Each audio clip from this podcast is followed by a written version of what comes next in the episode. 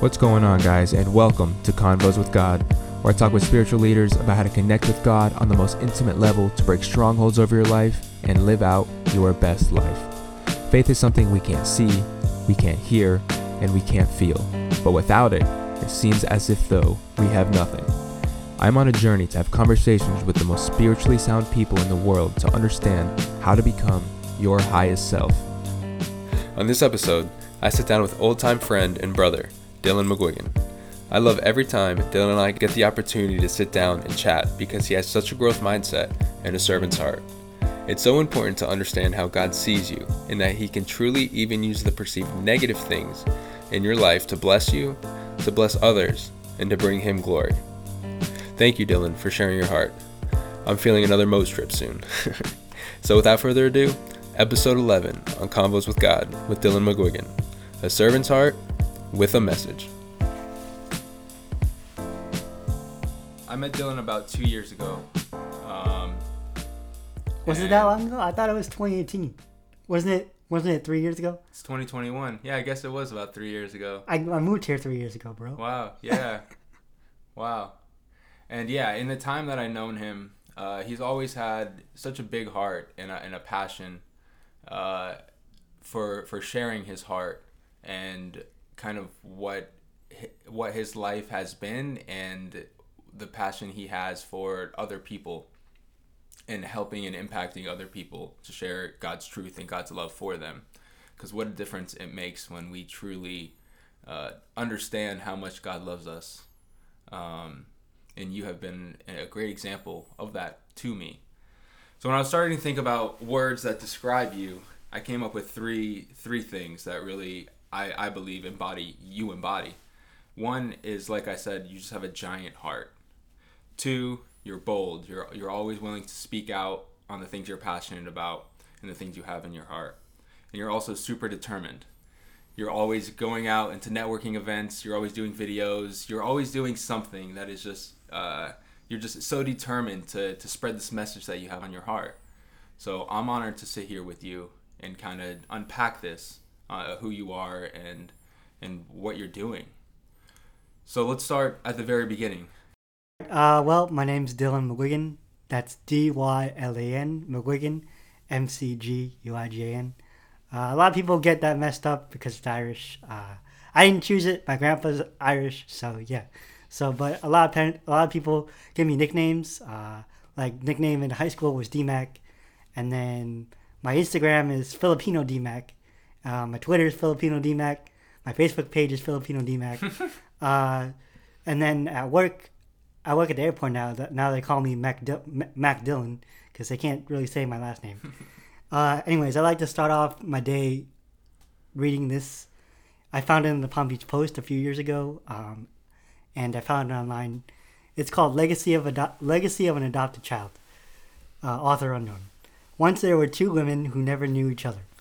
One you do not remember, the other you call mother. Two different lives shape you to make make yours one.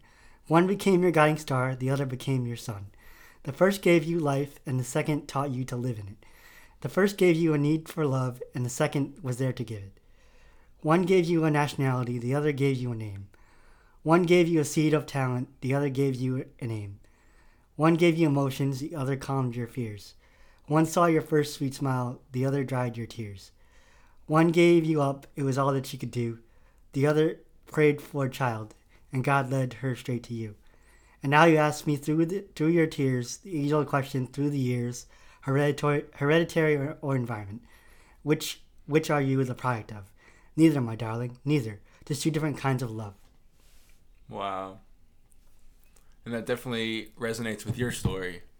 So let's unpack your story a little bit and why maybe that story resonates with you so well. Uh, for those, I always like whenever I introduce myself to someone new, I, I immediately say my name and that I'm adopted from Manila, Philippines, and I just start from there, because my identity is in Christ, but also my identity is in the Philippines. We use the adoption agency in Massachusetts called Wide Horizons for Children. Uh, they're they work with children, international children, uh, children from China, children from Guatemala, and children from the Philippines. Uh, back in Connecticut, we connected with some of the families that adopted children from the Philippines, and we hosted um, a Filipino family get together at our beach house in Old Saybrook.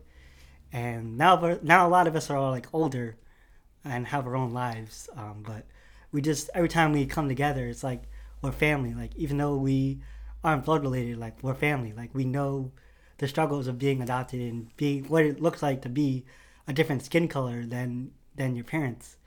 Uh, I mean, especially in today's world, like a lot of people see a different skin color and like they just automatically assume like the the worst. They stare they stereotype, and it's my it's my um I feel that I'm called by God to lead a radical transformation of my generation to show them that although we come from different backgrounds, we are children of God and that we bear the image of Jesus. Like that's why Jesus died for us. Like he died for his, our sins. Like I'm a firm believer that Jesus Christ died for our sins and that you will be redeemed no matter what you've done in your past, no matter whether your family has alcoholism, whether your family abuses other children or whatever, uh, whether you're financially in ruin, uh, always, whatever it is, like God will redeem you and your past will be forgiven by the blood of Jesus Christ. Did it take a long time for you to to fully grasp that? Did you always sit like stand firm in that, or you know? I think two things. Uh, from what I see, looking into your life, that you're you're you're super passionate about. One, um, adopted families and and speaking into those lives, and then also uh, people with disabilities. So I know I don't know too much about your your your young, younger walk, but I guess I'll stand. I'll ask the question: Did you always stand firm in that truth, or was it going through different seasons of uh, you know understanding, kind of wrestling with your own personal life, uh, being adopted and trying to understand that, uh, living with a disability and trying to understand that, that you truly, you know, can can rest firm in that truth? Uh, well, this is something that I recently wrote down. Um, still adding and subtracting, but um, using myself as an example. Before attending Christ Fellowship Church, I went through the motions of, of church. I grew up with a Catholic dad and an Episcopal mom. Uh, I got baptized at an early age. Uh, years later, I did my first communion and confirmation. Uh, really, I was just going through the motions, and I didn't really understand the the true relationship that God wanted, that Jesus wants for us as humans. And I came to Christ Fellowship in, like, literally the first Saturday that I was here. I literally went to Christ Fellowship and I got immediately plugged in to the young adults community. I was introduced to Jonathan Ferguson. Uh, I was introduced to Grayson Laferio, uh, Ashley Warfel, uh, Jennifer Craddy, all the authors that literally like I was alone.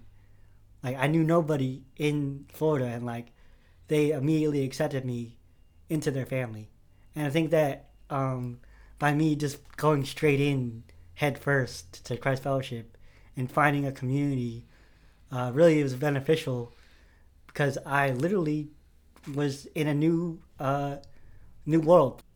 I'm just really thankful for Christ Fellowship and what they do for not only here locally but also in our nation and in the world. I definitely admire Christ Fellowship, and I'm honored and humbled to to be able to be plugged in at the capacity that that we are. And you know, like you said in the beginning, it was kind of tough for you to maybe go to young adults and speak with these people because at that time you were feeling alone. Like I didn't know like other friends that were my age, and I tried to diversify my friendship groups um, like even in high school, like I never hung out with the same crowd all the time. Like I was, I was just like going around, me introducing myself to different people of different economic statuses and socioeconomic statuses and uh, just a diverse background. And I think that the decision for my parents made when they decided to move to uh, Windsor, Connecticut, because of that such diversity, it helped me realize that although we may be different skin color there is still a way to be feel to feel loved and accepted in this world, despite not being the same biologically as the people that you call uh, your your parents. Yeah, that's great. And you know, I can't I can't speak directly relating to your walk, you know, but I have a similar walk um, like we all do, you know.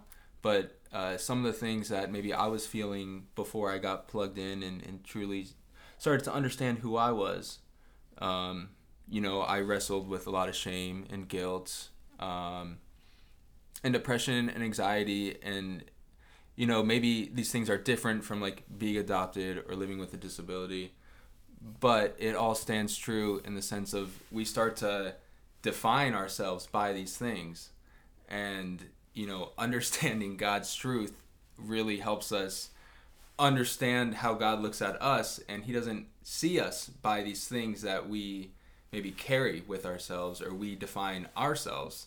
He, he looks at us in a completely different way. And um, I see that in you a lot, and I see you, uh, you know, spreading that message as well.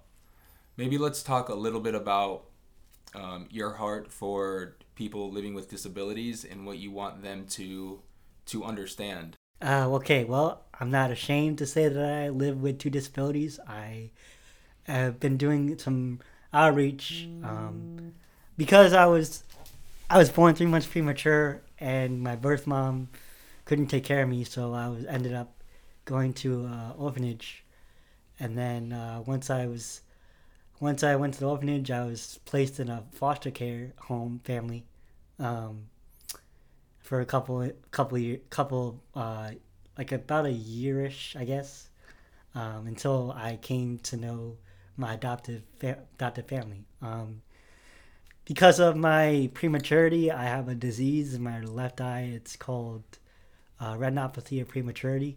Uh, basically, because my because I wasn't fully conceived at the nine months of birth, uh, my eye didn't fully develop. So I'm legally blind in my left eye, which is why I wear glasses. And it's not my fault per se. It's just people they assume that because I wear glasses, it's for vision. But in reality, it's to protect my right eye because my right eye is virtually like all that I have since I have zero vision um, in my left eye. And I didn't realize that I had this retinopathy prematurity until um, they did one of those school tests in elementary school, and they asked me to read the letters, and I was getting I was getting them all wrong, right? Because I felt ashamed to to say that oh I don't know what that is or I can't see that, and I, we went to a specialist, uh, Dr. Peter Walden in Glastonbury, and uh, he he actually traveled to the Philippines many many times, and um, he t- he told he tried to correct it with an eye patch, but it was too late by that point because my brain had already compensated for the lack of vision in my left eye. Um, so when I play sports, I have to wear protective goggles, um, but that hasn't limited me from doing what I want to do. Uh, I can still I'm able to still operate motor vehicles. I just have to be very careful because my depth perception is virtually none. So um, my peripheral vision is good, but my depth perception is is a real challenge. So like when backing up into things, I've had a few accidents because I couldn't judge the distance between the car and the, the object. So I had to be really careful about that. Um, as for speaking on disabilities, um, I also have a little bit of a learn, nonverbal learning disability. I have been volunteering since 2019 with this organization called Miracle League of Palm Beach County. Um, it's uh, run by Julia and Jeff Cadell. Um, they have a league in Delray Beach and Palm Beach Gardens. Uh, basically, the kids, all the kids have disabilities, whether it's uh, cerebral palsy, uh, autism, or whether it's a physical disability or a mental disability, all the kids they get an opportunity to uh, play baseball. I was paired. I was blessed enough to be able to volunteer at their opening day, paired with a kid named Marcus, and um, I got to talking to his mom, and she's very grateful for the league and what they stand for. And so I'll be working with Marcus and his mom for the remainder of the season. This season, they are dedicating the season to one of their uh, former players, uh, named Lewis, because uh, he uh, recently passed away. Um, and his mom and dad and brother, Zach, were at the opening day. Um, I introduced myself to the family, and we said a prayer, and uh, everyone is just very touched by the impact that that Lewis had. But yeah, these kids they uh, they don't have a voice, and I through my videography I want to give them a voice and say that they're loved, and that they are not defined by their disability, that they have worth in this life, that they can feel accepted, they have worth, they have value, they they're not defined by their disability, they're defined by their heart and their ability to love others, just like Jesus did when Jesus went to the wall, went to the well, and because no one else was going to the well, and yet he, Jesus was there talking to this woman, the, the Samaritan woman, at the well, and like everybody was giving Jesus's crap about it because because the woman was different. But like Jesus, he goes where people people are. He's in the trenches with the people. Like he doesn't care what you look like, what you've done in the past. Like he's there with you. And like there's a song called Another in the Fire, right? And it's and I think about the time when it's about uh Nishak, Rashak, and Abednego, and like there's they went into the fire and like there's a fourth guy in the fire. It was Jesus. Like they literally, Jesus literally saved them, the three of them, from being burned, and that's just like the power of God. And like just if you continually to prayer and have fellowship and truly believe with all your heart of hearts. Uh, there's scripture, I think it's like Romans 8 38, or I can get it. Uh, but I think it's like if you confess with your heart that Jesus is King, then nothing can stop you. Wow.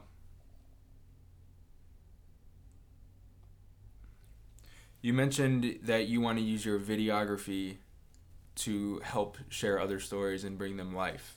Um, you recently opened up a videography company, correct? Yes. Uh, awesome. It's just my name, Dylan McGuigan, and then incorporated at the end.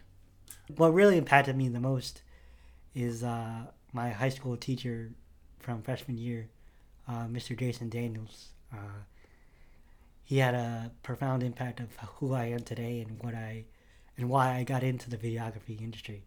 Um, if you look on my YouTube channel, there's a uh, video from when we first recorded um, in the TV studio at my high school, and we talking about uh, college career day, and uh, I just look I look back at that day, and to see the progression that I've come since 2009, it just like I would have never imagined me in 2021 in the midst of global pandemic opening up a business of my own and I never thought myself of, as being a creative person.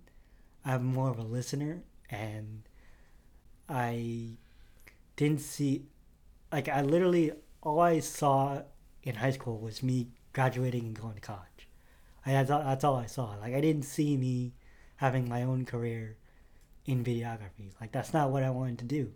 I mean, I get it. We're all called to do different things, and it's tough to to move in a way that feels right, you know, because um, there's so many distractions and so many, so many. I guess there's so people are telling you to go this way, go this way. This is right. This is right. This is wrong. And you know, I guess when you come down to it, you really have to to use your intuition on on living your life and leading your life the way that you're called to, you know. Uh, well, speaking of like trying to find your direction. Pastor Todd recently talked about how if you open up the Bible, there's literally a topic for anything in life. And explains like it's like a manual of how to live life to the fullest extent. And that's where people see people get confused because they see the religion and they see it as a religion and not as a relationship. Whereas Jesus wants a relationship. It's not about religion. It's about having a personal relationship with you as an individual and they just keep repeating that at Christ Fellowship over and over. And I think that that's that's great because a lot of times people come from. I know from my personal experience, like I, there's little to no Christian education. you know, it's it's really crucial to to ask these questions. Uh, you know, crucial to ask questions in general, and that's kind of how you get to the truth. You know, and not be afraid of digging a little deeper or asking the questions that may be offensive or that you just truly don't understand. So we don't understand, we can't we can't understand, we can't know the truth. You know, so it's kind of peeling back the layers. Um, to, to get to that truth, to truly understand who God is, to truly understand who Jesus is, um, and what what they have, what the plan is, I guess, you know, and who we are at the end of the day as a collective people and as an individual. Um, so yeah, I, I guess I'll I'll go back to the opening statement. Like, life is full of decisions. The Bible is full of direction, and you kind of encapsulated that. Um, so true, so true, and we, we shouldn't be scared of the truth because it's it's there for our own good. Yeah, so I mean, as far as like learning, we can learn in two ways, right? Experientially, going through these things, uh, doing things that uh, we didn't see the signs, so we did the wrong thing, and now we know what the right thing is. Or we can learn, you know, from the elders that have had experience before that can kind of speak and pour pour into us, um, and then take that back to the word and truly just develop ourselves into into who we're called to be. Well, Dylan, I appreciate you coming on, uh, sharing your story, sharing your heart, and uh, you know who you desire to impact and and how you're doing that. I'm super happy to to continue to walk alongside you on this life, and uh, I'm I'm really excited for all that God has in store for you. And if there's anything that I can do, brother, I'm always here for you. And to conclude, I will read Matthew twenty five forty, English Standard Version. And the king will answer them, Truly I say to you, as you did it to one of the least of these, my brothers, you did it to me. Uh, that verse really stuck out to me um, because sometimes I feel like I did the least, but yet um, I have others telling me, like Austin and my family, that even though that I feel the least, that I did the least, that they see it that I'm doing the most that I can to achieve all that life has. Dylan, you are truly a blessing to me and so many others around you. I appreciate you coming on here, sharing your heart, and sharing so much truth with us today. Continue to be a light to those around you, as the light is in you. Well, there you have it, episode 11 on Convos with God. If you made it to the end, I'm truly grateful, and I'm excited for more to come. Until then, remember to stay calm, listen to God's word, and the rest will fall into place.